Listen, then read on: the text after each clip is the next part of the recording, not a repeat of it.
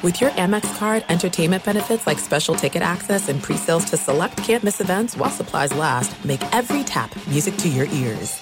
I'm Diosa. And I'm Mala. We're the creators of Locatora Radio, a radiophonic novela, which is a fancy way of saying a podcast. Welcome to Locatora Radio Season 9 Love, Love at, at, First listen. listen. This season, we're falling in love with podcasting all over again. With new segments, correspondence, and a new sound. Listen to Locatora Radio as part of the My Cultura Podcast Network, available on the iHeartRadio app, Apple Podcasts, or wherever you get your podcasts. Karol G. Juan Gabriel. Christina Aguilera. What do these three have in common? You mean apart from impeccable style, chart topping canciones, and drama? Facts, yes, all of the above are correct. But most importantly, they're some of the biggest Latin icons in the world. And they're just a few of the game changing Latin stars we're covering in Becoming an Icon Season 2. Listen to Becoming an Icon on the iHeartRadio app, Apple Podcast, or wherever you get your podcasts. More Than a Movie is back with season two. I'm your host, Alex Fumero, and each week I'm going to talk to the people behind your favorite movies. From The Godfather, Andy Garcia. He has the smarts of Vito, the temper of Sonny, the warmth of Fredo, and the coldness of Michael. To the legend behind La Bamba, Lou Diamond Phillips. When I walked in, I didn't think I had a shot at Richie because John Stamos' picture was already up on the wall. Listen to More Than a Movie on the iHeartRadio app, Apple Podcasts, or wherever you get your podcasts. You're listening to Fox Sports Radio. Radio. Ah, yes, living the dream once again on a fabulous Saturday. Hartman and Schwartz with you. We are broadcasting live from the Farmers Insurance Fox Sports Radio studios. Call 1 888 Farmers to switch. You could save big on your auto insurance. It's really the best thing you can do with your phone in just a few minutes. So call 1 888 Farmers and start saving today. We are farmers. Bum, bum, bum, bum, bum.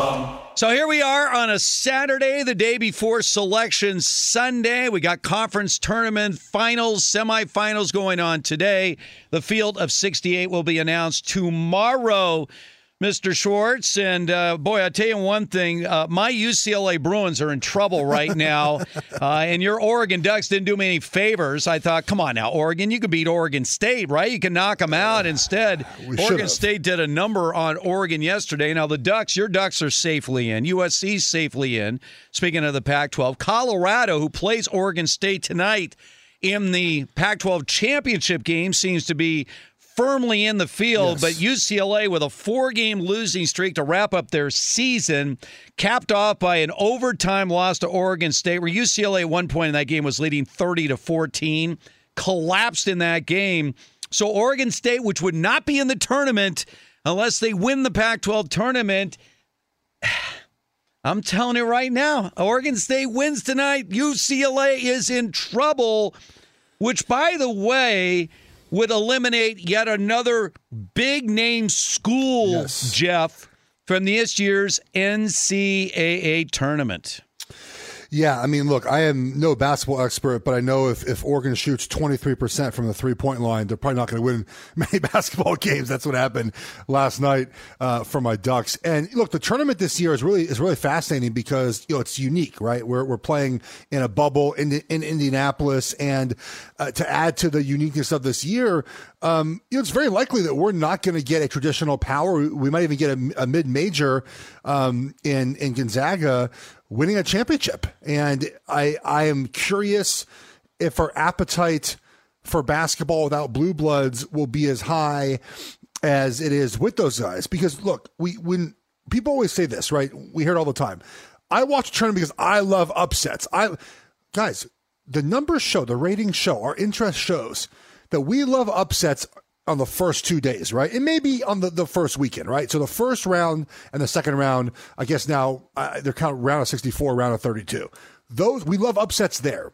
But when we get to the Elite Eight, the Final Four, the championship game, we want to see the Blue Bloods playing. Right. We want to see Kentucky and UCLA and Duke and North Carolina. Like we want to see those teams playing because we obviously our childhood we grew up watching play often have the most pro talent. So you get you know just kind of some better basketball as well.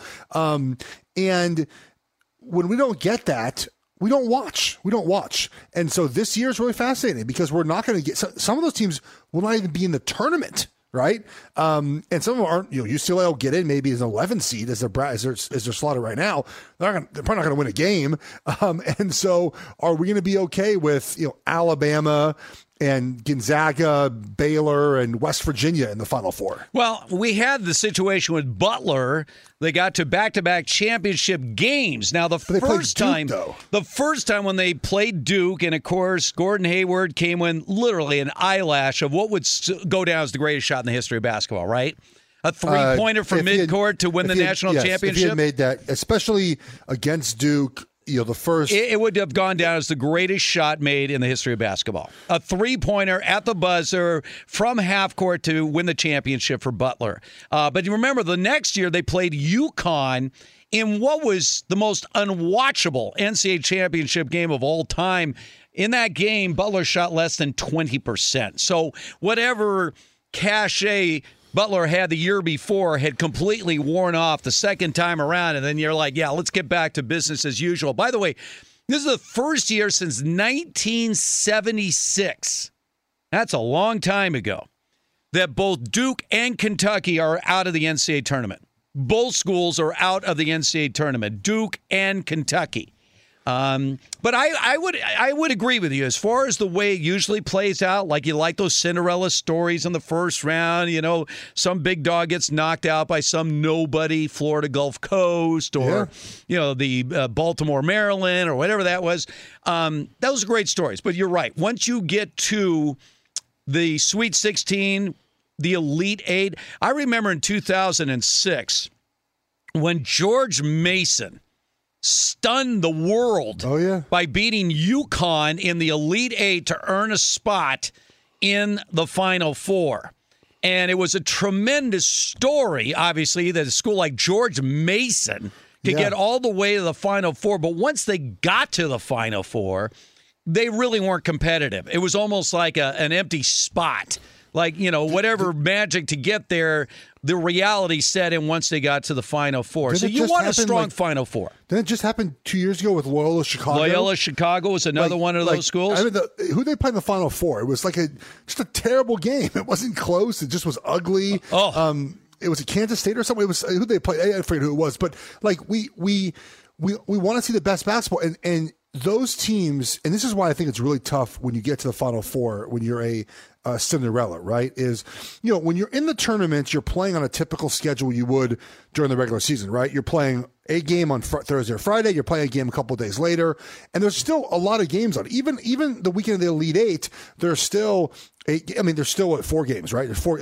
Like there's still like other teams to talk about. When you get that week between the time that you qualify for the Final Four and you play the first games on Saturday, there's a lot more media, right? There's a lot more attention. You're not used to being in the spotlight. You're often playing a better team than you played the entire tournament. And they've had time a week now to watch film, prepare.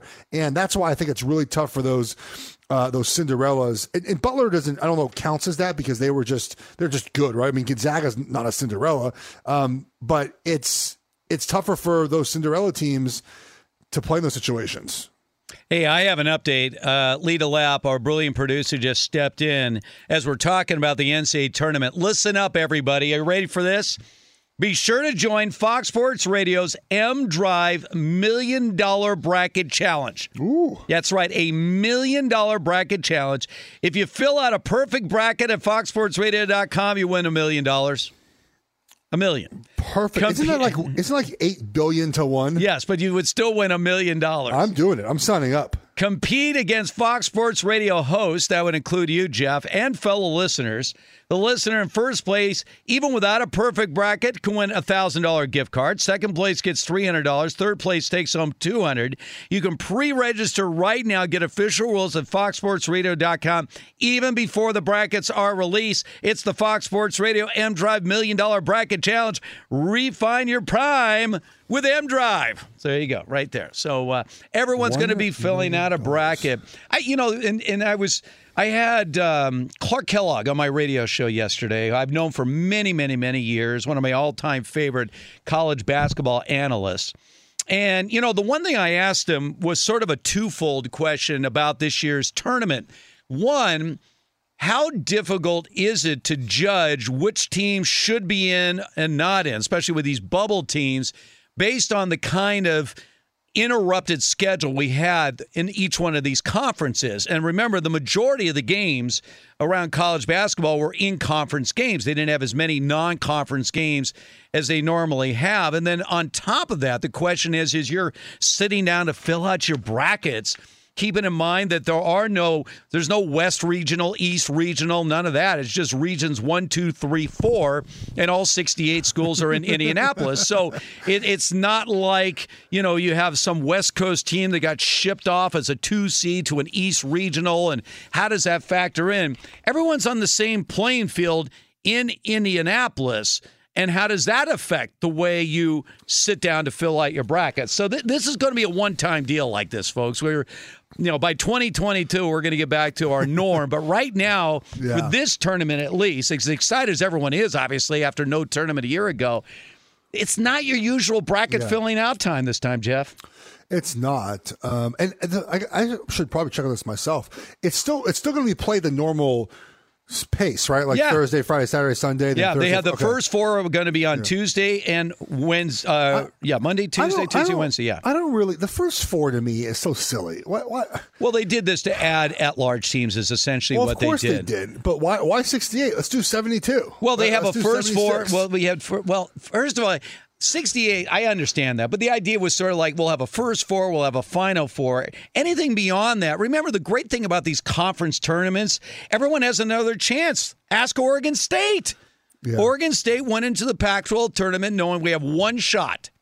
Win the Pac 12 tournament, and all they have to do is win one more game, and they're in the big dance. And that's the beauty of these conference tournament. It's like an extension of the NCAA tournament because it does give teams that, you know, seemingly would have no chance of making the tournament one last opportunity. I love it.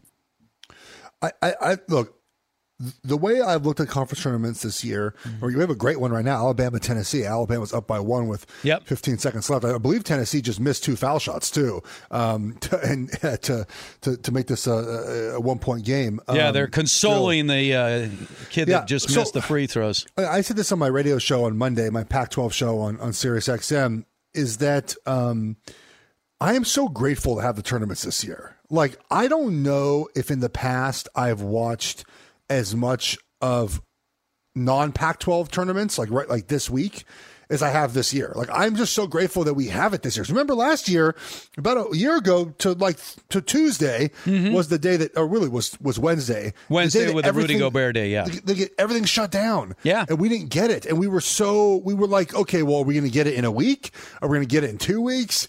We never got it. Everything shut. Everything shut down all well, at once. Well, and remember exactly how this played out. So some of the lesser conferences had yeah. just completed their conference tournament. So this was the final week. We were three days away from Selection yeah. Sunday, and remember after the Rudy Gobert situation and schools were shutting down their conference tournaments immediately, there was all that talk. Well, how about if we reduce the field? It was going to be in Atlanta, the Final Four. Maybe we'll try to reduce the field and just send all the teams directly to Atlanta.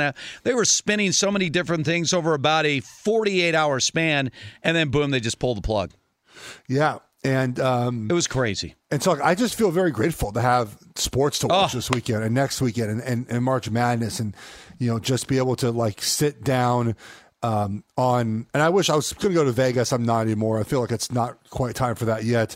Um, and just watch college basketball all day on on Thursday, Friday, and Saturday and Sunday. All right, we got some big games. Michigan has rallied big time. They were down by 13 to Ohio State. It's now a one point game. This is a Big Ten semi between Ohio State and Michigan. They're inside 30 seconds to go. Ohio State has the ball, and you're not going to believe it. He walked on the end line trying to dribble around the defense. Michigan is going to get the ball with less than 30 seconds to go Wow. That is unbelievable. And we got Alabama now with a three point yeah. lead. Tennessee has the ball. SEC tournament semi, 15.5 seconds left. Wouldn't you, if you're Alabama here, wouldn't you?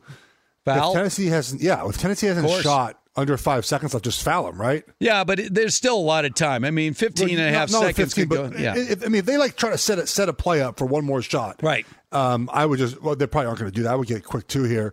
Um, I mean, nothing is as bad as your Bruins botching a four on one. Don't even fast break even to stop. lose the game against Oregon. The State. way I mean, UCLA has been losing games, you know, they won all these close games early in the year.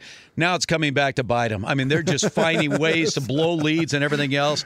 I'm telling you right now, if Oregon State wins tonight, UCLA is in Yeah. big, big trouble. all right.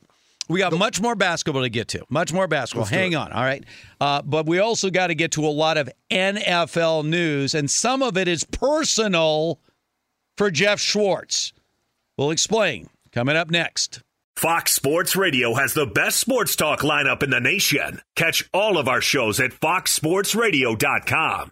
And within the iHeartRadio app, search FSR to listen live. Hey, this is Jason McIntyre. Join me every weekday morning on my podcast, Straight Fire with Jason McIntyre. This isn't your typical sports pod pushing the same tired narratives down your throat every day. Straight Fire gives you honest opinions on all the biggest sports headlines, accurate stats to help you win big at the sportsbook, and all the best guests. Do yourself a favor and listen to Straight Fire with Jason McIntyre on the iHeartRadio app, Apple Podcasts, or wherever you get your podcasts.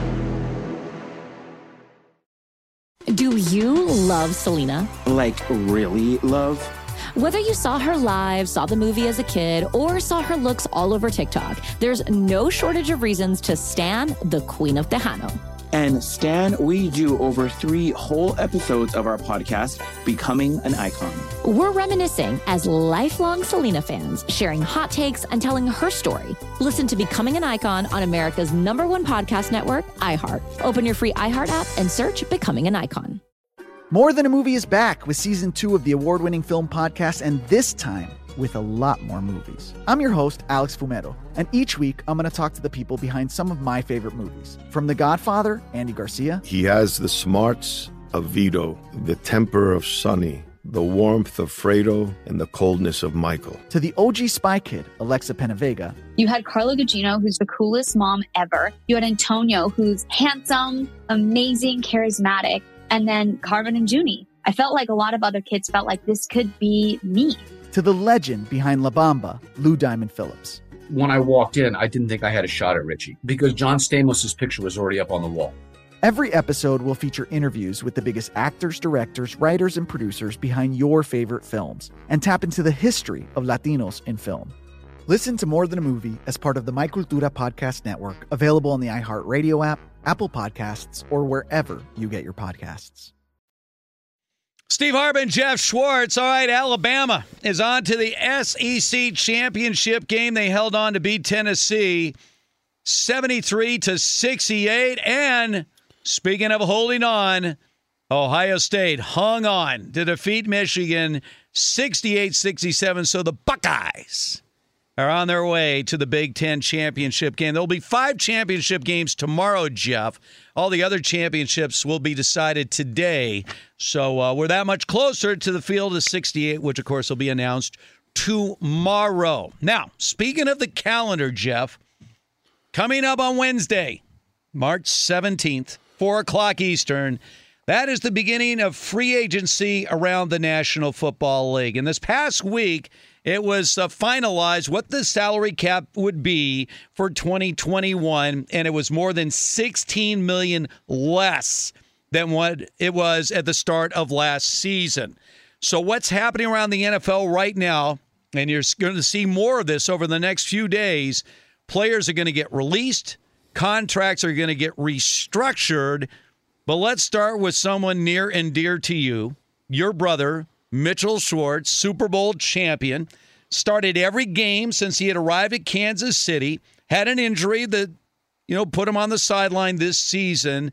And then late in the season, Eric Fisher, the other starting offensive tackle, went down for the Chiefs. Some people thought they'll be fine. Patrick Mahomes, you don't need tackles, do you? And he was running for his life. Both your brother and Fisher got released by the Kansas City Chiefs. So let's let's just start with your brother's situation right now. and how you go from being a starter on a Super Bowl champion team, a mainstay in that offensive line, to finding yourself temporarily, if he so chooses, on the unemployment line. What went down with your brother? Well, I mean, this is this is kind of NFL in a nutshell, right? Um, you know, it's a what it's it's a what you know what what you did for me lately type of league, and and look, everything that surrounding the this off season is all the salary cap, right? I mean, if, if, this is a regular salary cap, Mitch is not at all released, in my opinion. Um, but you know, he he didn't play the last 12 games the last season, I think, maybe 13 or 14, including the playoffs. Right and he's due, you know, for a lot of money again next season. And he's just had back surgery.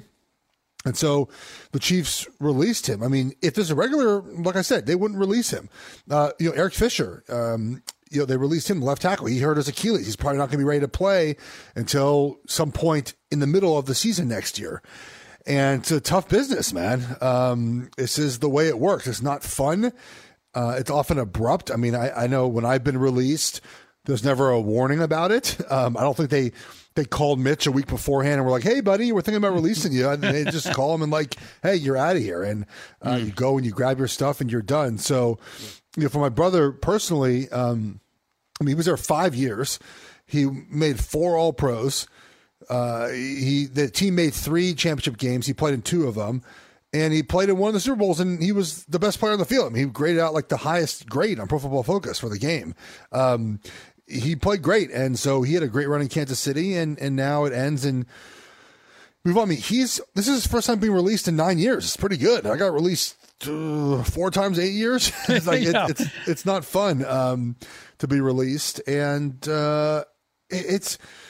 I mean, look, I, I know that plenty of people listening now have been fired, so you know, the, I'm sure you you you know you understand the same feeling. But you know, when you get released, it's just you know all that support from the team just disappears right away. I mean, you're just done. Like they're, you're they're done. They don't, you know, they they're not calling you, thinking about you.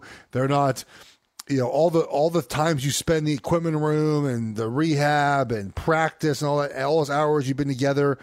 It's just done, just done, and you're on your own. And you're obviously looking for another team, trying to get healthy. Of my in my brother's case, after his surgery, and life moves on without you. And the Chiefs, man, they got a lot of work to do in this offensive line. They might they might um, have five new offensive linemen heading into next season. Well, here's the thing: what Kansas City immediately did after releasing their starting offensive tackles is they need to restructure the contract of Patrick Mahomes. So this is a sort of a two-step process right now, where you're and people, I you know, you hear about capologists or salary cap in the NFL. It is a full time job. I mean, seriously, a full time job to manipulate the salary cap to make it work. So let's let's take the uh, Tom Brady situation in Tampa Bay. So you're hearing this headline. Tom Brady signs a four-year extension with the Tampa Bay Buccaneers. You're like, damn, this guy's going to play four more years. That's he's not playing four more years. Tom Brady is on a year to year basis based on how he feels, okay? But what he did was he created about $19 million of cap space for the Tampa Bay Buccaneers by restructuring his deal. By the way, he's still going to make about $40 million this year in 2021 with some back to money and everything yeah. else. But what he did was he redid his deal to clear cap space, and you're yes. like, how how do the how do the numbers crunch? I, I mean, we could take all day to try it's, to figure this out. It's pretty simple. It, it's pretty simple. Is what they do now is they have these voidable years in contracts, right? Because you can prorate the signing bonus or yes. any bonus right. over the life of a contract. So let's say that I get a five year deal, and my signing bonus is is you know is is uh oh, $50 million. Well, I mean, just, let's take Dak and, Prescott. And, Dak Prescott got $66 million. Yeah. It, it, it's not like $66 million was just directly deposited in his so, bank account. So they can prorate that over right. the life of your contract. So with like Tom Brady, for example, they added three voidable years in the back end. So they, they, they just keep pushing money into the future. And with a rising salary cap, which it'll go back up, especially all the, all the TV deals coming up for the NFL, it's not a bad thing to keep pushing money into the future. if you expect the Eventually, go though, up. you're going to have to pay. And this is what happened to the Patriots. What happened to the Saints right now. You know, going back to the uh, the 49ers, their great run in the 80s, 90s. By the late 90s, they ha- they kept kicking the can down the road. Eventually, they had to pay up. Yeah, and and um and you know eventually you will, but of course the goal is to try to get a Super Bowl before you have to pay up. Right. And obviously that's what everyone's trying to do at the moment. So um that's what these restructures are. That's what Tom Brady's and doing. And that's what the Chiefs are going to have to do right now with Patrick Mahomes' contract Yeah. to help fill the void left by their starting offensive tackles being cut loose. And just remember too that again, in a normal year, none of this is happening, right? Tom Brady doesn't have to restructure. Right. Doesn't do any of that. But because of this weird year uh, with the cap going down, everyone has to make some more money because they want to keep Shaq Barrett and Chris Godwin. Mm-hmm. You know, the Chief. It's not even just getting under the salary cap. It's also being able to get a free agent. The Chiefs are going to have to buy some offensive linemen. Now, Mm-hmm. Yeah. are they going to buy Trent Williams? Probably not. No. But they have to buy some veteran offensive linemen. They need tackles. They have one kid they drafted last year who they really like. Uh, he set out the year, a kid from TCU, third round draft pick. But they're going to have to buy some players. And so you need to restructure to make sure you can buy those players. And so obviously, you know, players and look, there's two types of, of restructures. I've I've been on one of these types. The one that we heard with Tom Brady, Pat Mahomes, they're not giving I guess Tom Brady's on a new deal. So Pat Mahomes, they're not taking any of your money away. All they're doing is they're converting it from a base salary to a signing bonus, so you then they can prorate it over your contract and push it out, out, out many years. There's also restructures where they ask you, "Hey, man, you know, for example, I, my first year with the Giants, um, I was hurt. I played one and a half games. They said to me, "Hey, you know, we'd like to." We like to restructure with you. Um, you know, we like to take your salary and basically make it into into mostly playing time incentives. And you can tell them no, screw off. Well, then obviously the problem is you, they might release you, and we didn't want to take that chance. So we said okay. So I basically, I basically got my whole salary that I played most of the season. So those are two types of restructures. One's for to protect the team in, in essence, and one is to just get you know, create more salary structure. Well, we're happy to say that they were able to manipulate the salary cap so that we can have this what's trending right now. We're broadcasting live from the Farmers Insurance Fox Sports Radio studios. Call Farmers today for a quote. Yes, restructuring everything under the cap to fit in David Gascon. Here I am. Here I am. See that? It's pretty nice. It's it's nice to be prioritized. Like, all right, we've got to figure this out. How can we fit Gascon under the cap? And that's what happened. I'm here. I'm here. I'm here. How are you today? I'm all right. Um, you guys are talking about a bunch of different things, uh, Yes. priorities and whatnot. NCAA tournament. Oh. Um, you know, Iowa Sam walked into the studio this morning, freshly cut hair. Yeah, how about him? He's wow. got uh, he's got cheese and crackers and a bottle of wine as he watches his Iowa Hawkeyes today. Yep. This is very unlike Iowa. Usually he's got a Boilermaker or 2 Mm-hmm. Well, I mean, he's he's hoping for a two seed for his Hawkeyes. A two seed. That's what he's shooting for today. They need to. If they win today, they should be pretty set for a two seed. Yes. Lose, no chance. Yeah. But do you like them? No, wait a second. He says regardless they're a two seed. yeah, yeah, yeah. Do you have some inside they're word that we don't have? So What is that? The Fi- two. that the rankings mean nothing. You know Well, that. but you know, Do you guys know that it's the first time ever that you had four teams from the top uh, or from the same conference in the AP Top 25 or uh, AP Top 10 that made it this far? Well, and, your- and also keep in mind this, and I asked this of Clark Kellogg yesterday Mm-hmm. on my radio show. Of course, is a Big Ten guy. You think it, the Big Ten has any advantages for the NCAA tournament, considering they're playing their conference tournament in the same city as the upcoming NCAA tournament? Just a little bit. And he said, "No, no, I don't see any of that. None of that." Well. Spoken like a real Big Ten homer is what I hear. Speaking of that conference, guys, Ohio State and Michigan came down to the wire. Smith to the foul line, steps back, shoot the two, head of the key. No good. Rebound loose, ball on the floor, and Ohio State's going to escape with a win. As Smith couldn't can the shot, the Wolverines couldn't pick it back up, and Ohio State hangs on to beat Michigan 68 67, and the Buckeyes will appear in the Big Ten Tournament Championship game. This is a really good game, too. Ohio State was leading the majority of the game. Michigan went on a 17-5 run to try to close things out, but Duane Washington, 24 points was enough. Tennessee falls to number six Alabama, 73-68. Crimson Tide were plus 14 in the second half. Cincinnati leading Wichita State 22 to 20. Iowa and number three Illinois will tip off in about 20 minutes from now. National Hockey League Rangers 4 0 at Boston. Players Championship, Justin Thomas is your leader at minus 10. Pepper Jack cheese and Ritz crackers for Iowa Sam. Pepper Jack. Yeah. That's not a bad call. No, I like it's pretty that. good. There's nothing in here. I don't even. And what bottle of wine are you drinking right now? Nothing. I can't see him as Pinot a Noir. wine drinker. Oh, I love wine. Maybe maybe Lee Delat, but Lee will drink anything with alcohol in it. Yes. Moonshine. Well, it's whatever Lee's lady decides. That's true. Yeah. But he's uh, he's actually on waivers right now. He's waving up and down right now. He's like, oh, okay. All right. Uh, thank you very much, David. We'll talk to you a little bit later on. We are broadcasting live from the Farmers Insurance Fox Sports Radio studios. Call 1 888 Farmers to Switch, and you could save a bundle on your auto insurance. So we'll keep you up to date on all the college basketball going on today, but we're digging in deep with the NFL. As we mentioned, free agency officially will begin on Wednesday. And this is the beginning of the entire process where you got, you know, you have to figure out the cap situation so that you go into free agency with the ability to make some deals done. And then once you get through the free agency, now you're also thinking about the upcoming draft. Now, the one big difference for this year's draft Jeff, is that we are not going to have a combine. There is no combine going on, which means we're going to get these pro days.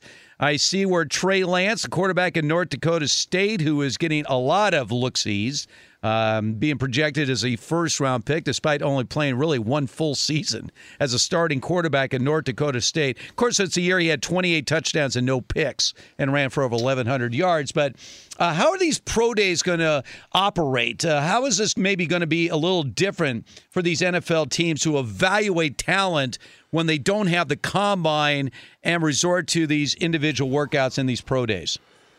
Well, we know that you know pro days um, are the are hard to judge because, um, especially quarterbacks, by the way, who, who everything's scripted for the quarterbacks. So if they don't play well, that's really bad.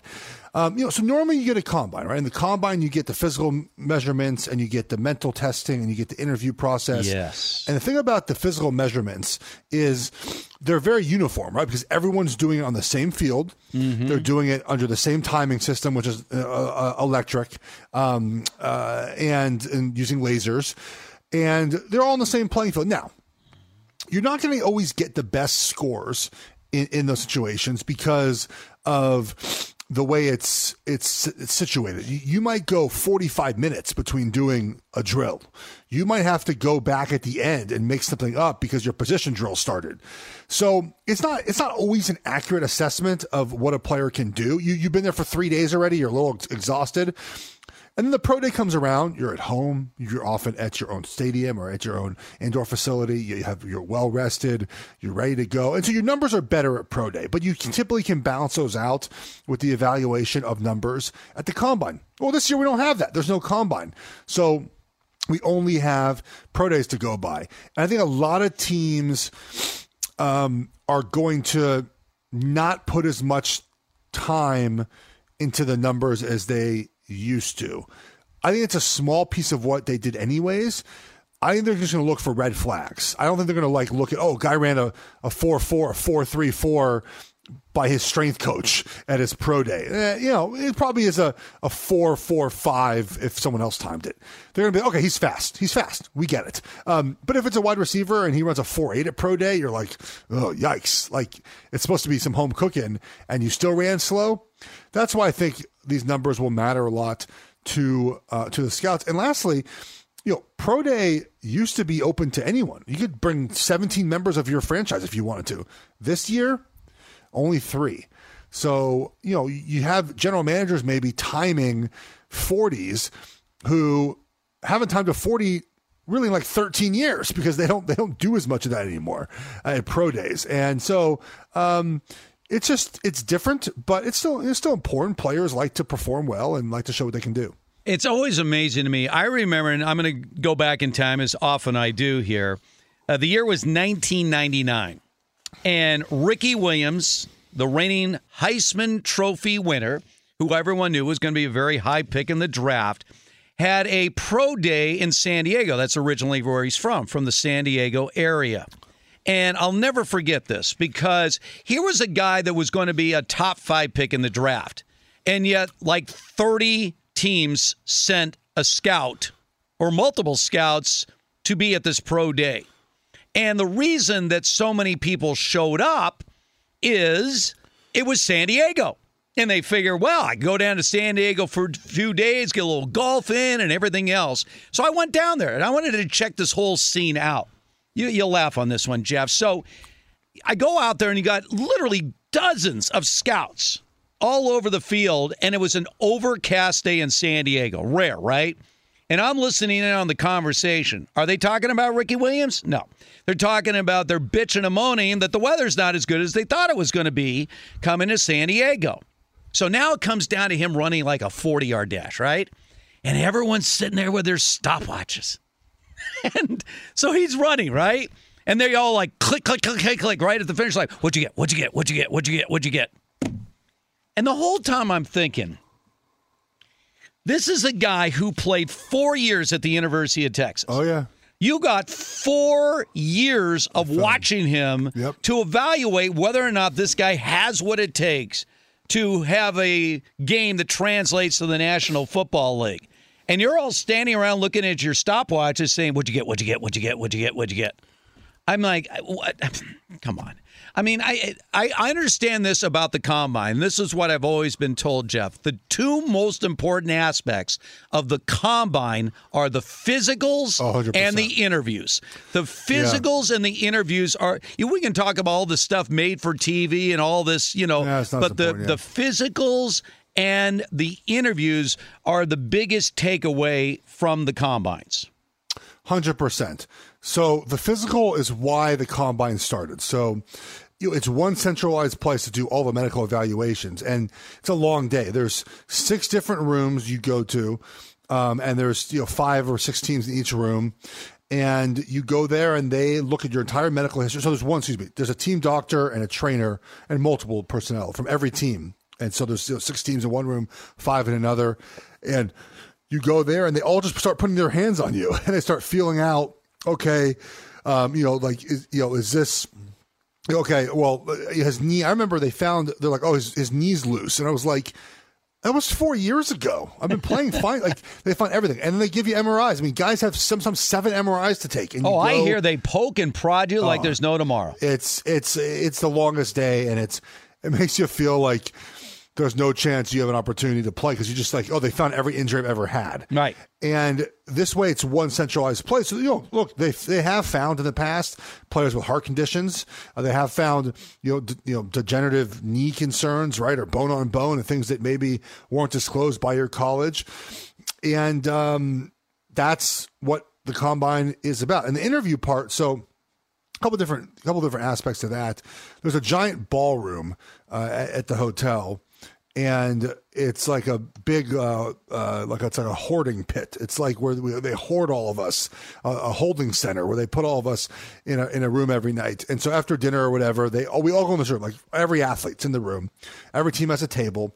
They pull you aside, um, and they you know they kind of and, and most of the time it's kind of frustrating. They ask the same questions all the time. Why do you love football? Tell me your best games, your worst games, blah blah blah. And then you know you might talk to a position coach and whatnot. The big interviews though happen in private. You get 15 up to 15 interviews with a team. They're 15 minutes long.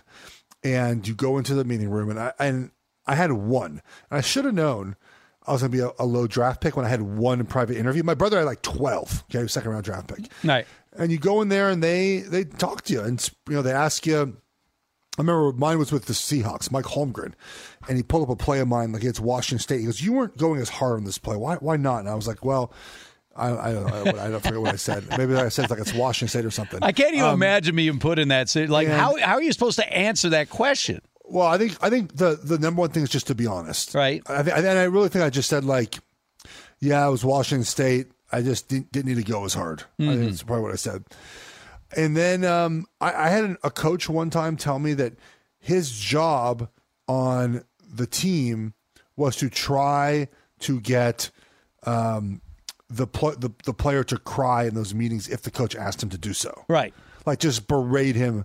Um, and, you know, and like for quarterbacks, they'll you know they'll, they'll they'll have you draw a player, they'll draw a play up, and then 12 minutes later they have you draw it up again. Um, and everyone does it a little differently, and so that's gone this year, right? You can't do that. Um, and so there's a you know I'm trying to figure out some of these you know, like a Trey Lance for example from North Dakota State. I'm sure they would love to be able to get him on the board. You can't do any of that this year. It's all to be all virtual. Yeah, I mean it, it's it's this is going to be a challenge, but again, they're paying these scouts, general managers, personnel people to figure it out. And that's why I'm paying you. I'm an owner. I'm, I'm hiring you to find the best talent for our team. All right, speaking of best talent for the team, on the other side, we're going to talk about a huge deal given to Dak Prescott by the Cowboys. It's the reaction of the owner that everyone's talking about coming up next. Steve Hartman and Jeff Schwartz. Keeping our eyes on all this college basketball action going on right now. The Illinois Iowa game is underway, and Iowa's in deep. They're already down six to two. Game over. Right? Isn't that the way you normally react, Iowa Sam? Like you're down early, or you're not one of those types early in the game? What Game just started, Steve. Game just started. Yeah. Okay. We got uh. We are broadcasting live from the Farmers Insurance Fox Sports Radio studios. Call one eight eight eight Farmers. You can save a whole lot of something audio auto insurance. All right, I want to play this soundbite from Jerry Jones, the owner of the Dallas Cowboys, as they uh, had this press conference for Dak Prescott, who signed a new four year contract extension that included a record sixty six million dollars signing bonus. Here's what the owner of the Cowboys had to say. Most anything that I've ever been involved in that ended up being special, I overpaid for. Every time to the end. Anytime I've tried to get a bargain, I got just that. It was a bargain in a lot of ways and uh, not up to standard. If there's a human breathing that I've ever met that I'm proud that uh, took advantage of me financially, I'm proud it's the one sitting to the right. All right. So here's basically what I hear out of Jerry Jones. I'm overpaying you. You you've won me exactly one playoff game. Make me eat my words. I mean that that to me is what I'm hearing for Jerry Jones. I'm overpaying you. Make me eat my words. Um, yeah, I mean, it's it didn't seem um, like a vote of confidence, did no, it? No, that's my whole point. In other words, he's saying, look, based on what you've done so far, one playoff win, what I'm giving you, I'm overpaying you. But you have an opportunity to make me eat my words. Where a couple years from now, when the salaries continue to rise around the NFL, suddenly I look at what I'm paying you and I'm getting a bargain rate for what you're giving me on the field. You know, the Dak Prescott deal comes back to very simply the Cowboys screwed up the timing of when they should have given this deal. And a lot of people will say that he that this was always his plan. That his, his plan was always to just take the tag twice and then get to free agency because you're going to make far more money getting tagged twice and getting free agency than you would have gotten um, if you had signed two years ago, which is absolutely true. But the Cowboys should have found a way to get this done. Should have found uh, okay, after three seasons, you don't want to do it. Fine, right? He, in three seasons, he had made the playoffs twice. They won a playoff game. Okay, I get it. Still a little early. You don't quite, quite know. Then after tw 2019, you went eight and eight. I get it. Dak was very efficient. Dak was good. You should have signed him then. And I contend this, Steve, and I think I'm right about this. I don't think the Cowboys are, and they are now, but I think this had to do more with this injury. But they're not. They're not totally sold on Dak as their guy. Now they're not 100 percent in with Dak as his guy. Well, I mean, exactly the point. He's not 100% sold on him. The clock is ticking on Jerry Jones. This is a franchise that has won three playoff games over the last 24 seasons. Three in 24 seasons. They also had a team that was 28th in the league in points allowed in 2020. Their defense sucks. So I don't know what they're hoping Dak Prescott can do, but we're going to find out shortly. All right, much more NFL news and what to expect on Selection Sunday coming up next. Do you love Selena? Like, really love? Whether you saw her live, saw the movie as a kid, or saw her looks all over TikTok, there's no shortage of reasons to stan the Queen of Tejano. And Stan, we do over three whole episodes of our podcast, Becoming an Icon. We're reminiscing as lifelong Selena fans, sharing hot takes and telling her story. Listen to Becoming an Icon on America's number one podcast network, iHeart. Open your free iHeart app and search Becoming an Icon. More Than a Movie is back with season two of the award winning film podcast, and this time, with a lot more movies. I'm your host, Alex Fumero, and each week I'm going to talk to the people behind some of my favorite movies. From The Godfather, Andy Garcia, He has the smarts of Vito, the temper of Sonny, the warmth of Fredo, and the coldness of Michael. to the OG Spy Kid, Alexa Penavega, You had Carla Gugino, who's the coolest mom ever. You had Antonio, who's handsome, amazing, charismatic. And then Carmen and Junie. I felt like a lot of other kids felt like this could be me. to the legend behind La Bamba, Lou Diamond Phillips. When I walked in, I didn't think I had a shot at Richie because John Stamos' picture was already up on the wall. Every episode will feature interviews with the biggest actors, directors, writers, and producers behind your favorite films and tap into the history of Latinos in film. Listen to More Than a Movie as part of the My Cultura Podcast Network, available on the iHeartRadio app, Apple Podcasts, or wherever you get your podcasts. Rolling on on this Saturday before Selection Sunday. Hartman and Schwartz with you. We are broadcasting live from the Farmers Insurance Fox Sports Radio studios. Call 1 888 Farmers to switch. You could save on your auto insurance. What else are you going to do with your phone over the next few minutes? Look at pictures of food your friends ate again. Call 1 888 Farmers for a quote. We are farmers. Bum, ba, bum, bum, bum, bum. So, how are things in the uh, Carolina area these days? They are good. Um, we haven't had rain in like 10 days. We need a little bit of rain, but Mhm. otherwise, uh, man, I'll tell you what. Um, we are rolling through vaccines right now. Like I am, Ah. they're like we got an alert today that that vaccines at CVS for on Tuesday, the Pfizer vaccine. Like we are, we're making it work. They're going to. Um, I'm getting vaccinated at a CVS on Tuesday. I'm getting my first vaccination. I, I get mine Monday. Really? Let's go. Let's so go. I, I've got my first one. You know, set up. You get the first and second is like a month later. Yeah. But I, I I'm doing it. Well, the reason I'm not doing it Monday, I could have done it Monday, but you know, I do this wacky schedule where Yeah. I do TV until midnight in LA and get it back to San Diego 2 a.m. and I do a morning show. So I don't even go to bed. So Right. I said, well, forget Monday. I, I'm in, you know, Yeah. la la land. So yeah, Tuesday morning after I finish my radio show, 10 a.m. Boom, CVS. There I am, ready to roll. It's so interesting out here because um, they said the other day we're going to Group Four next Uh-huh. uh, next week. And Group Four is like literally everyone that hasn't been vaccinated yet. And they even said that uh, the public health official uh, the other day said like we're not even going to ask you Mm-hmm. if you qualify to- or like provide proof that you're in Group Four if you say you're in Group Four. I'm like, why don't you just say it's free for everyone? Like, just Right. don't get it. Like, why? Why would you even say like, well, look, it's Group Four, but guess what? We're not actually going to ask for proof that you're in Group Four. like, just just say open for anyone. Go get it when you can. Yeah. So well, school- eventually everybody is going to get these shots. And by the way, here in California, and you are a California I'll be native. there next week. Actually, I tried to come in the studio. Well, Saturday. you're going to be They wouldn't let happy because they've been uh, lowered to the red level, meaning that there will be limited indoor dining at restaurants. Ooh, look at you There will be uh, limited uh, indoor workout. The gyms. That's what I'm looking for. Getting back to the gym indoors, none of the outdoor workout stuff. Oh, we've done Um, that for a while. So um, yeah, so you know, California always the last to do these things, but the good news is is that uh, not only L.A. County, Orange County, San Diego Nice. County, uh, they are uh, making it red level, meaning that uh, you can go to your favorite dining establishments in Southern California. Again, about ten percent capacity, but you can eat inside. Isn't red like not good? It's, Um, it's not. You want to get to orange. Oh, orange. okay. So the purple is like Yeah. is where we've been stuck forever. Okay. Like purple is like Yeah. nothing indoors. Uh, now though, red level, limited indoors,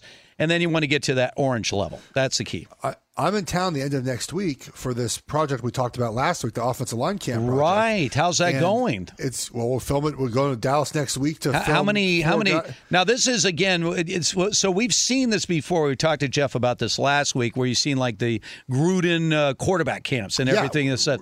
But this is going to be specifically for offensive Yes. linemen. So uh, remind our listeners out there, how's this all going to work? How many? How many participants So we do have- you have lined up? We have 5 Mm-hmm. um, and we're doing four in Dallas. And I'll tell you right now, we have the top two tackles in the draft. We have um, the top center in the draft. Um, we have the uh, the Quinn from uh, Whitewater, Wisconsin, who's the D three kid who had a great Senior Bowl. I'm so excited to talk to him. He didn't play this season. Showed up at the Senior Bowl as a Division three kid and kicked butt as an offensive lineman, it's a great, great story. So I'm excited to talk to him as well. Uh, but yeah, I'm, I'm out in Los Angeles to do one of the guys to film one of the guys next uh, on Friday, and I called our boss and was like, "Hey, can I come in Saturday?" And he said no. So I bring in my my Comrex with me to Los Angeles. I can do the show Saturday.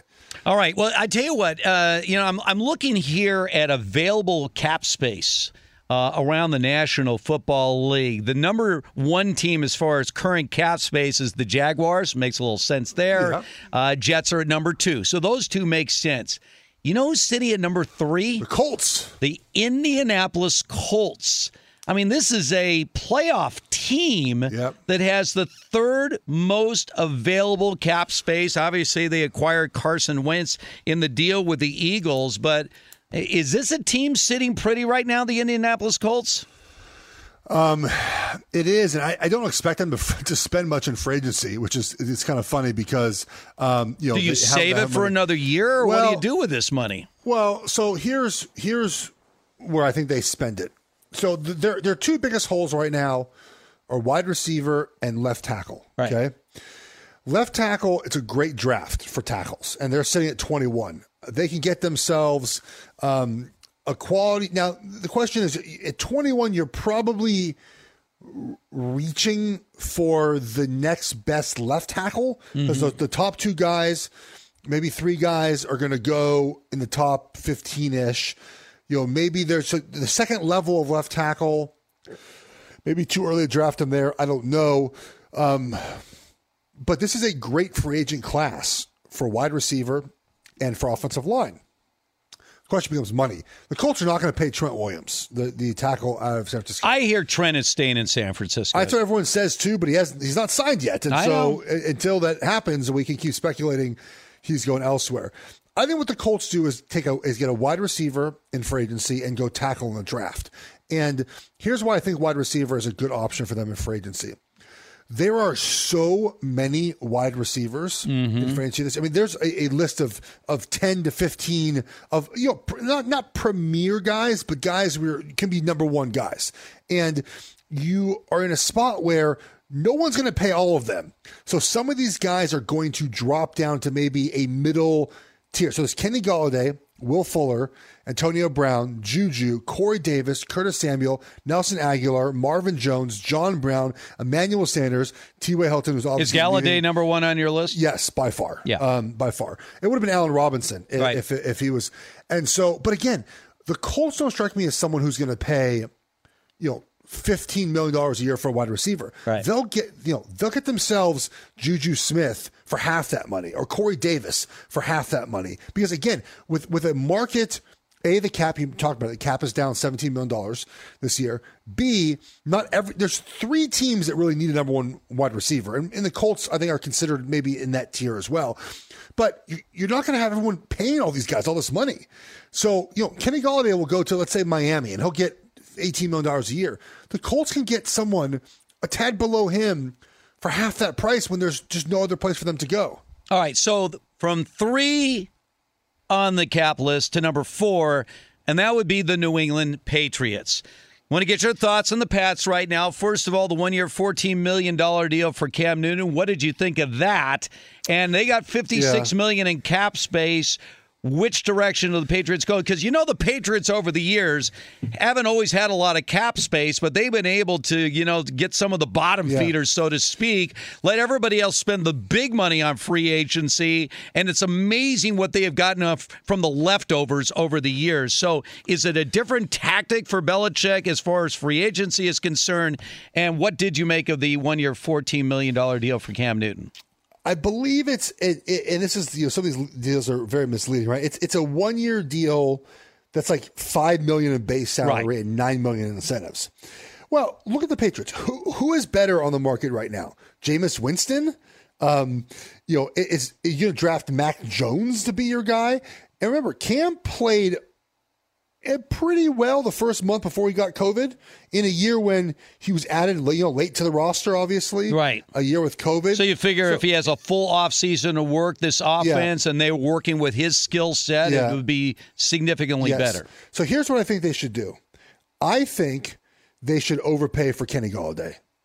Like Wow. just get just get get you you just traded back for Trent Brown. Mm-hmm. Your offensive line is getting more solidified.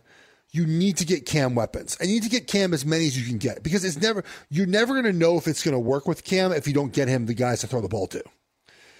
And and you know maybe you know maybe you, don't pay for overpay for Golladay, but you pay for someone else. You Juju to me doesn't fit them personality wise. I'm not sure that fits what Bill wants to do, but you have to do it. You have to get yourself the weapons for Cam Newton to even test out to know if he's your guy moving forward. You know, on the other side of things, there are teams that are way over the cap right now. Way over the cap, which means they still have to figure out ways to get back to just even ground in a very short amount of time. Yeah. And how are they going to do that? We're going to run down some of the teams right now that we we may see some pretty big names coming off the board real quick coming up next. Do you love Selena? Like, really love? Whether you saw her live, saw the movie as a kid, or saw her looks all over TikTok, there's no shortage of reasons to stan the Queen of Tejano. And Stan, we do over three whole episodes of our podcast, Becoming an Icon. We're reminiscing as lifelong Selena fans, sharing hot takes and telling her story. Listen to Becoming an Icon on America's number one podcast network, iHeart. Open your free iHeart app and search Becoming an Icon. More Than a Movie is back with season two of the award winning film podcast, and this time with a lot more movies. I'm your host, Alex Fumero, and each week I'm going to talk to the people behind some of my favorite movies. From The Godfather, Andy Garcia, He has the smarts of Vito, the temper of Sonny, the warmth of Fredo, and the coldness of Michael. to the OG Spy Kid, Alexa Penavega, You had Carla Gugino, who's the coolest mom ever. You had Antonio, who's handsome, amazing, charismatic. And then Carmen and Junie. I felt like a lot of other kids felt like this could be me. To the legend behind La Bamba, Lou Diamond Phillips. When I walked in, I didn't think I had a shot at Richie because John Stamos' picture was already up on the wall. Every episode will feature interviews with the biggest actors, directors, writers, and producers behind your favorite films and tap into the history of Latinos in film. Listen to More Than a Movie as part of the My Cultura Podcast Network, available on the iHeartRadio app, Apple Podcasts, or wherever you get your podcasts. Steve Hartman and Jeff Schwartz. We're talking about salary caps in the NFL. Free agency begins on Wednesday. And by the way, by Wednesday, any team that is over the cap has got to get back to even money. There are four teams right now with four days to go, Jeff, that are at least 20 million over the cap, which means they're going to have to restructure contracts, cut guys, and some of them are pretty prominent teams. The number one team over the cap right now, the New Orleans Saints, are 38 million over the cap. They have four days to give it back. 38 million dollars. What is the situation with Drew Brees? Uh, but by the way, even if they, even if he were to retire, they're going to be carrying some dead money with Drew Brees. But we assumed that Drew Brees was going to announce his retirement. Maybe wait till after the Super Bowl. What's the holdup here? I don't know what the holdup is. It feels like he's planning on continuing to play now. He he restructured his deal where he's only making a million dollars this year. Now, the, the the base salary is not as important as as the cap number, right? And the cap number varies depending on what time of year he retires. And oh, of course, he can retire now, by the way, and they could just not charge it to the cap till June 1st. Right. And then that, that saves them, I think, $10 million. But man, I, I saw a video today of Chase Daniel and him working out together. He didn't feel like he's retiring, does he? No.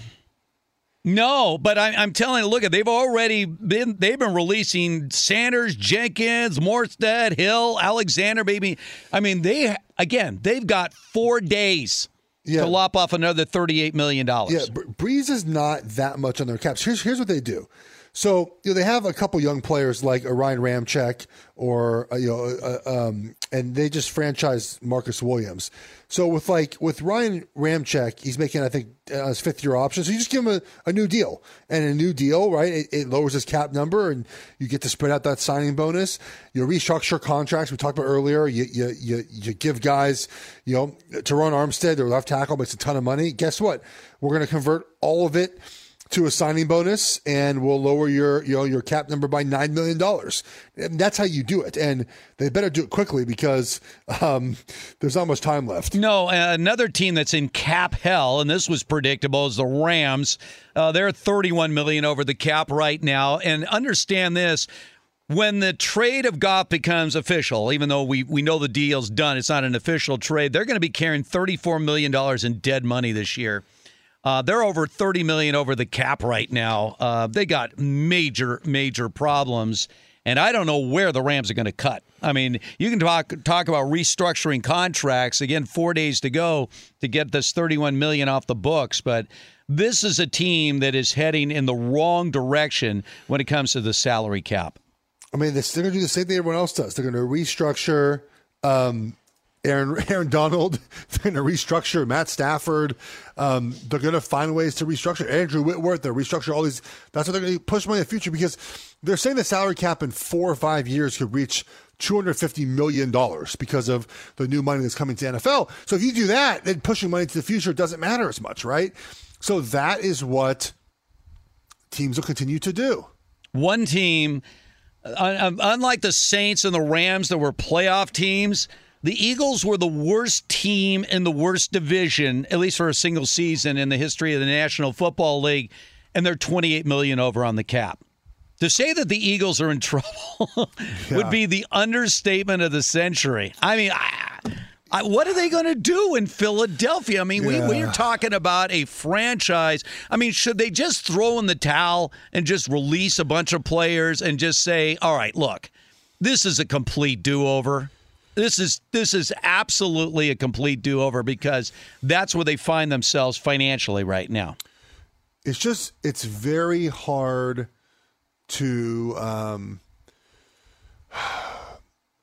it, it, it just it's very hard to to just admit that you kind of screwed up and it feels like they're just going to have to admit they screwed everything up and just be bad for a little bit of time which again hard to do man hard to admit that you're bad um But if you were to ask Eagle fans before they won that Super Bowl, I, I guarantee you this: if you were to ask them before that game, all right, you're going to beat the Patriots and win your first Super Bowl of all time. Here's the trade-off: within five years, you're going to be the worst team in the league. Would you sign up for that? Would you sign up for a win over the Patriots in this Super Bowl, knowing that five years from now you're going to be the worst franchise in the NFL? And I guarantee you, 99.999% of Eagle fans say, Where do I sign? I just want to win a Super Bowl. Now, it doesn't feel so good now, but that's pretty much what happened. Yeah. Um, well, obviously, winning is what you want to see. I mean, you know, it's great that you, um, you know, it's great that you got there. Um, I, you know, I just don't know again, like if people, if, if people will be accepting of that. Well, Just getting there. But but at the time, you know what I'm talking about? I've always said this about if, if you are a young football player, let's say you're a 20 year old football player, and all you think about is, and your only dream is to play in the National Football League and be a star in the NFL, and the devil comes along, right? Devil's like, uh, so you love uh, football? Oh, it's it's my life. It's my I I dream about the NFL. Yeah, but you know what? You just you don't have it. You you just don't have it. But I can change all that. Really? How can you do that? Well, I'll tell you what. I am going to give you, this is the devil speaking to you, everything it's necessary to not only be an NFL level player, but you're going to be a star in the NFL and everything that comes along with it, all the riches and the popularity and everything else. Great. Where do I sign up? Ah, well, there's a little caveat. You're going to drop dead on your 50th birthday. and you're like, when you're 20, 50 seems like 100. Like, where do I sign up? Oh yeah, when you no no kids, no family. Yeah, you're just you know like you're like 20 years old. 50 years old. That's like 100 years from now. You're not thinking logically, right? So you sign up. And you get all the glory, and guess what happens on your 50th birthday? So I, I just always um, like to play with that. I know that's a little morbid, but the whole idea, like, you know, and, and, and the Patriots did this to some degree. I mean, that's what Belichick was selling last year is that we got to four Super Bowls in five years. We won three of them, and now we got to pay the price for that. We kicked it down the road. We can't pay anymore, and now we have to do the do over. That is the way this NFL salary cap works. You can kick the can down the road, but only for so long. Um, yeah, and um, you know that is that's. Yeah. But here's the thing about it is that if if we didn't have this COVID year mm-hmm. where the cap was down, yeah, would it really would it matter? Because like, we keep like which team lately has not been able to win because of salary cap? Well, I don't know. I mean, I, would have to look over the years as far as which teams went into a season with a negative salary cap. I, I want to go a little different with you on this. Talk about one more team that's got a negative cap right now. That's the Chicago Bears. They're 17 million over. And yet we're talking about a deal to land Russell Wilson. How how how I mean, you talk about fantasy land. Where, I, where, where are we going? Do you honestly believe there is any chance that the Seattle Seahawks are going to make some kind of deal with a Bears team, which, by the way, made okay. the playoffs a year ago? They don't have any attractive players. They don't have really a, an attractive quarterback to give you in return. They don't have attractive draft picks to give you. Is this pure fantasy land, or is this something that's got some meat on the bone? So let's talk about this. Okay. Because it's a it's a great topic and, and people have talked about a lot this week. Okay. So we understand everyone that first round draft picks are not all equal, correct? A, right. The third pick overall in this draft gets you, at the minimum, either Trey Lance, Zach Wilson, or Justin Fields. Right. Okay. Three quarterbacks people believe can be legit. It's, it's you know, and, the, and the, the order of those guys varies depending on what team you are. The second pick, the the the Jets pick, you're guaranteed one of those three guys as well. The Bears picked 20th in the draft. Right. You're not guaranteed a quarterback at 20. Nope. And you're you're you know um, maybe Mac Jones. It, it, it, yeah, but uh, really, I'm I'm just throwing it out there. He might be on the board at 20. There you go. Uh, I mean, he might be, but I, I just so if Seattle were to trade, I know Colin Cowherd the other day. He you know, he thinks five first round picks will do it. Well, yes. five first round picks will be great, and and I'm and, and that that would definitely get Seattle listening. But the problem with those picks is right. they're not going to be high draft picks. Right. I mean, 20, 20, I heard because Colin Seattle's say the same thing. Seattle's, I said Seattle's going to be good every year. So right. five is a lot. And I think Seattle, if they were to trade him, it would take a package like that right. to make the trade. But if those picks are all going to be in the late 20s, that's not as enticing as just saying, hey, we'll just keep the cap charge and keep him on our team. Let me ask you this, though, about not only the situation with Russell Wilson, but the situation with Deshaun Watson. Are we just waiting until the draft? Because obviously, any trade for either one of those guys is going to include multiple number one picks. So I can't imagine a deal being done after the draft. So is are, are we basically going to sit on these potential deals until literally days or weeks before the draft? If anything's going to get done at all? Um, I think Deshaun Watson happens right at the draft. I think the Bears and Seahawks have to figure out Russell Wilson before before the salary cap stuff, before the, start of the season. Because you're going to have to figure out how you're going to attack for agency. Um, you know, the, the trades for Deshaun Watson, let's say the Jets and Dolphins, you're pretty much attacking free agency the same way, right? You're going like if you're the Dolphins, if he's there or not, you need a wide receiver. By the way, I just Um, got an update here from uh, Adam Schefter uh, talking about how the Bears are going to make up for their being way over the cap. Apparently, they're going to convert the base salaries of Khalil Mack, Eddie Jackson, Cody Whitehair into signing bonuses. That's the Bears' answer to that. That's that, that's what I just said. It's what Yeah. you do. Um, and, you know, people saying, "Well, trade Khalil Mack." Uh, I think Khalil Mack is great, Mm-hmm. but um, why does Seattle want Khalil Mack for Russell Wilson? Like, what does that do for them? They don't get Right. any more wins. Um, Bears fans are delusional. It's, it, I mean, I guess all fan bases on Twitter seem to be pretty delusional. You could add, tweet me at Jeff Schwartz, and you can see all the. the I just, just, just know that I hate your favorite team, and now my brother's not on the Chiefs anymore. I guess I hate the Chiefs. Now. Um, I will still. I might not. I might not be a Chiefs fan like per se anymore. Right. Right. I, I will always like Andy Reid. I played there with him. Mhm. I always like Andy Heck, offensive line coach, and I know the staff there. It's still the same staff and the training room and the equipment room. And I love those guys a lot. Um, I have relationships with them. They're great. You know, will I live and die with every game? Probably not. But I'm still going to hate the Raiders. I decided. Gonna, it's just it's a lot of fun to dislike the Raiders, Uh-huh. and I'm, I'm like, I think I'm going to continue doing that. I, I just imagine this. I mean, Jeff puts a lot of work into all this. Obviously, you hear it every Saturday here. Just for like a day, like saying, "Hey Jeff, we're going to give you an opportunity to be the general manager of all 32 NFL teams simultaneously." All right, to make each team's situation the best it could possibly be. You think you could pull something like that off?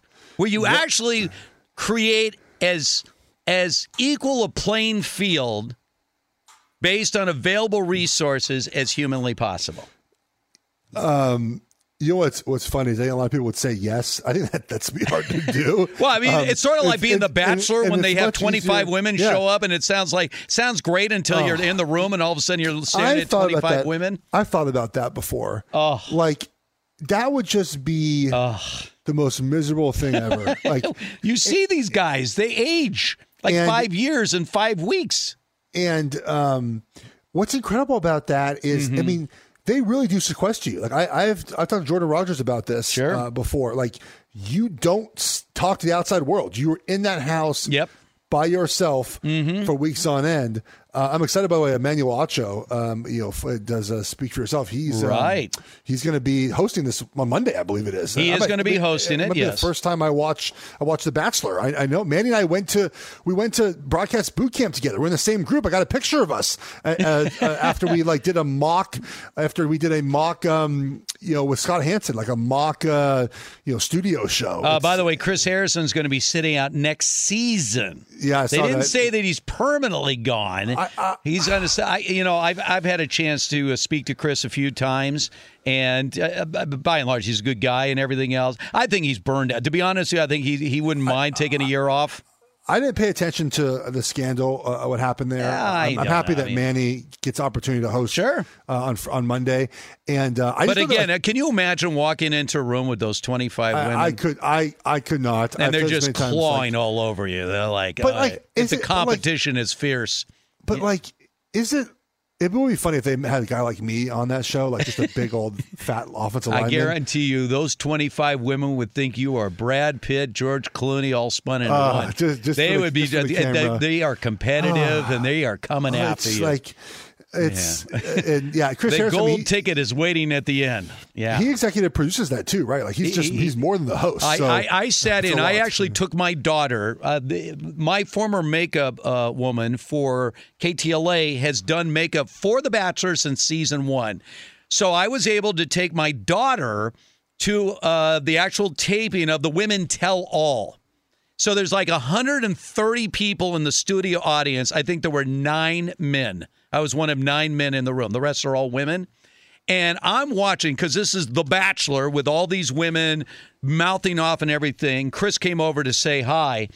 And I told him, I said, you know, a lot of people would just think you're like stealing money, and to some ways you are, but I would not want to be doing what you're doing right now. I mean, this was a nine hour taping. Oh, nine hours. Nine Oh. hour And- and I- taping, and we couldn't leave our seats. And I've done no cell phones. I've done some. I've I form I filmed two sizzles in my life. One was Right. with my brother for cooking show, and believe it or not, I don't know if I shared this story. And this Mm-hmm. I've shared it before. No surprise. When I got to New Jersey, I had a PR guy. When I was playing for the Giants. He goes, "Hey, uh, uh, Real Housewives is looking for like new new people, Right. And they were going from Italian to Jewish. Real Mhm. Housewives of New Jersey. They wanted my Right. wife, so we went through the whole process. We were on the finalists. They came to the house and f- filmed it for an entire day at the house.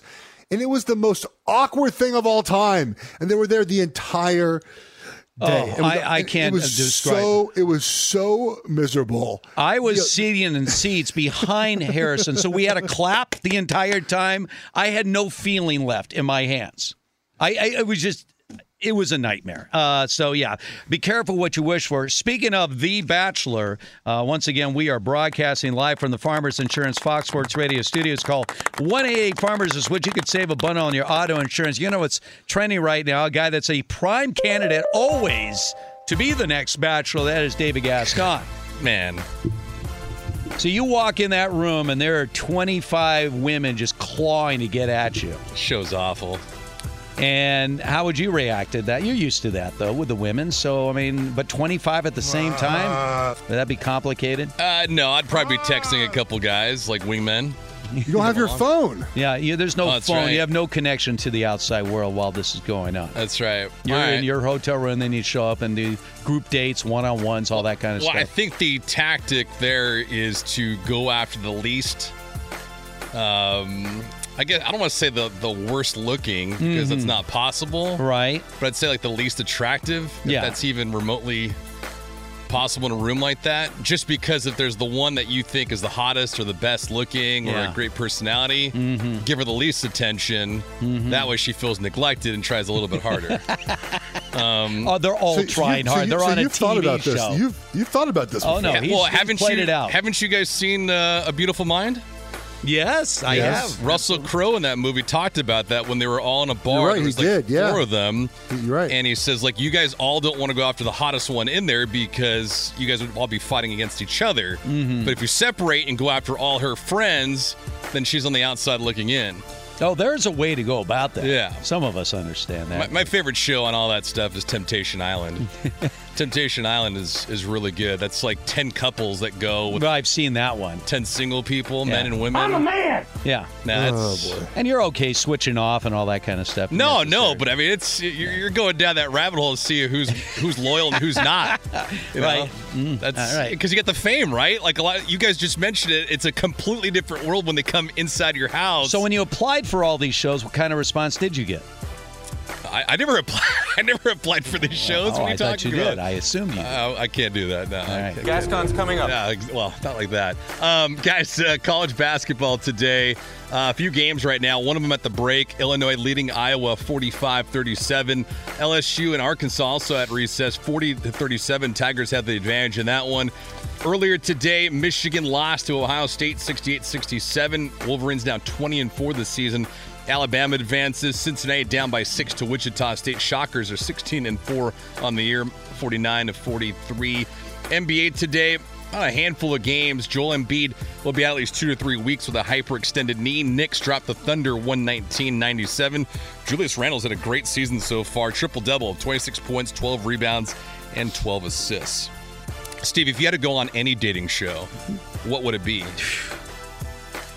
Um, I like the old dating game. Uh, I Ah. thought that that was. Uh, I had friends that actually. I mean, this is showing my age here, but Yeah. um, yeah. You know, if if if I had to see you in any game show, to be frank, Yeah. it would probably be Hollywood Squares. I was on Hollywood Square. Were you? I was. Oh, It was great. Sportscasters Week. It was back in 2001. Jim Hill and I That's good. competed against each other. That's good, man. That was not a good situation, knowing that I worked with Jim, and I only missed one question. Yeah. I won three straight rounds, and I won the bonus question. Nice. So here's what happened. So I won ten thousand dollars for a charity of my choice, and I won a seven thousand dollar trip to Jamaica for some studio audience by winning the bonus question. And I I came home with a T-shirt and a home version of Hollywood Squares. That's, what I got. So, Uh, what was the one question you missed? I don't. It was Bruce Vilanch uh, got me on one, but I'll, I'll tell you a quick story here. You ready for this? I mean, we're really going off off the rails here, but all right. So it was. They had like a sports theme to. This is one Whoopi Goldberg. She was the center square. All right. So above Whoopi Goldberg was Brad Garrett. You know, from uh, Everyone Loves Raymond, and below him was Gilbert Gottfried. So Brad Garrett above her, Gilbert Gottfried below her. And they had all these sports, you know, each one of the squares was all decorated with a bunch of sports stuff. So I was going to go to Brad Garrett, but I was torn between either going below her, above her. And so I said, and this was on Tom Bergeron was the uh, host of the uh, show.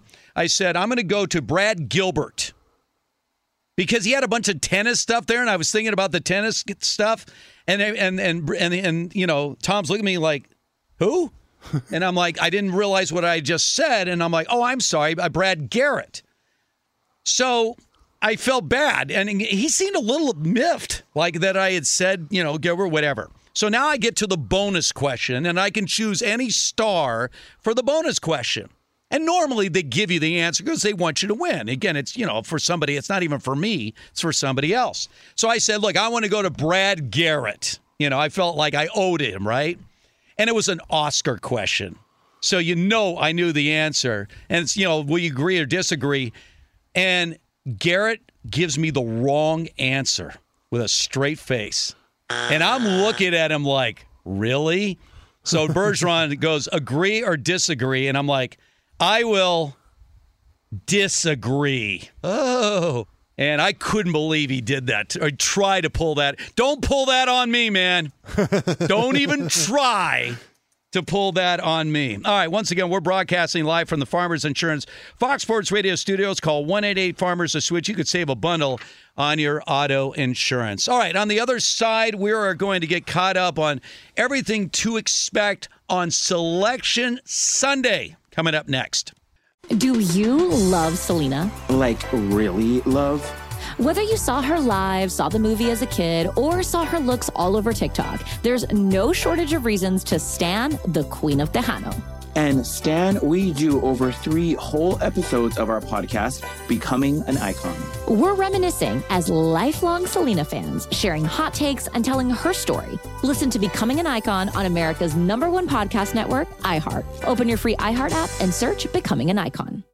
More Than a Movie is back with season two of the award winning film podcast, and this time with a lot more movies. I'm your host, Alex Fumero, and each week I'm going to talk to the people behind some of my favorite movies. From The Godfather, Andy Garcia, He has the smarts of Vito, the temper of Sonny, the warmth of Fredo, and the coldness of Michael. to the OG Spy Kid, Alexa Penavega, You had Carla Gugino, who's the coolest mom ever. You had Antonio, who's handsome, amazing, charismatic. And then Carmen and Junie. I felt like a lot of other kids felt like this could be me. To the legend behind La Bamba, Lou Diamond Phillips. When I walked in, I didn't think I had a shot at Richie because John Stamos' picture was already up on the wall. Every episode will feature interviews with the biggest actors, directors, writers, and producers behind your favorite films and tap into the history of Latinos in film. Listen to More Than a Movie as part of the My Cultura podcast network, available on the iHeartRadio app, Apple Podcasts, or wherever you get your podcasts. All right, Steve Hartman, Jeff Schwartz. It is that time when you have a rooting interest in the NCAA tournament where you're a little bit on the edge of your seat. Like right now, speaking of edge of his seat, Iowa Sam, whose Hawkeyes are down eight at the half to the perhaps the hottest team in America right now, and that's going to be the Fighting Illini of Illinois. Yeah, they are- I mean, they went into. Ann Arbor and blew out Michigan by 23. And Illinois, you, you talk about a hot pick for the upcoming NCAA tournament. Illinois could be that, and they're looking every bit the part. Are you going to come back to win this game, or are you conceding this loss? Well, down by eight, and they sh- it should have been less. But anytime you make a dumb mistake against Illinois, they make you pay for it. And Cockburn's been great. He was had a fantastic first half. Ayo Dosunmu was fantastic. Had a lot of assists. Mm. They're tough, man. They're tough. Yeah, Illinois is on a roll right now. That is for sure. Davy Gascon, of course, brilliant as always.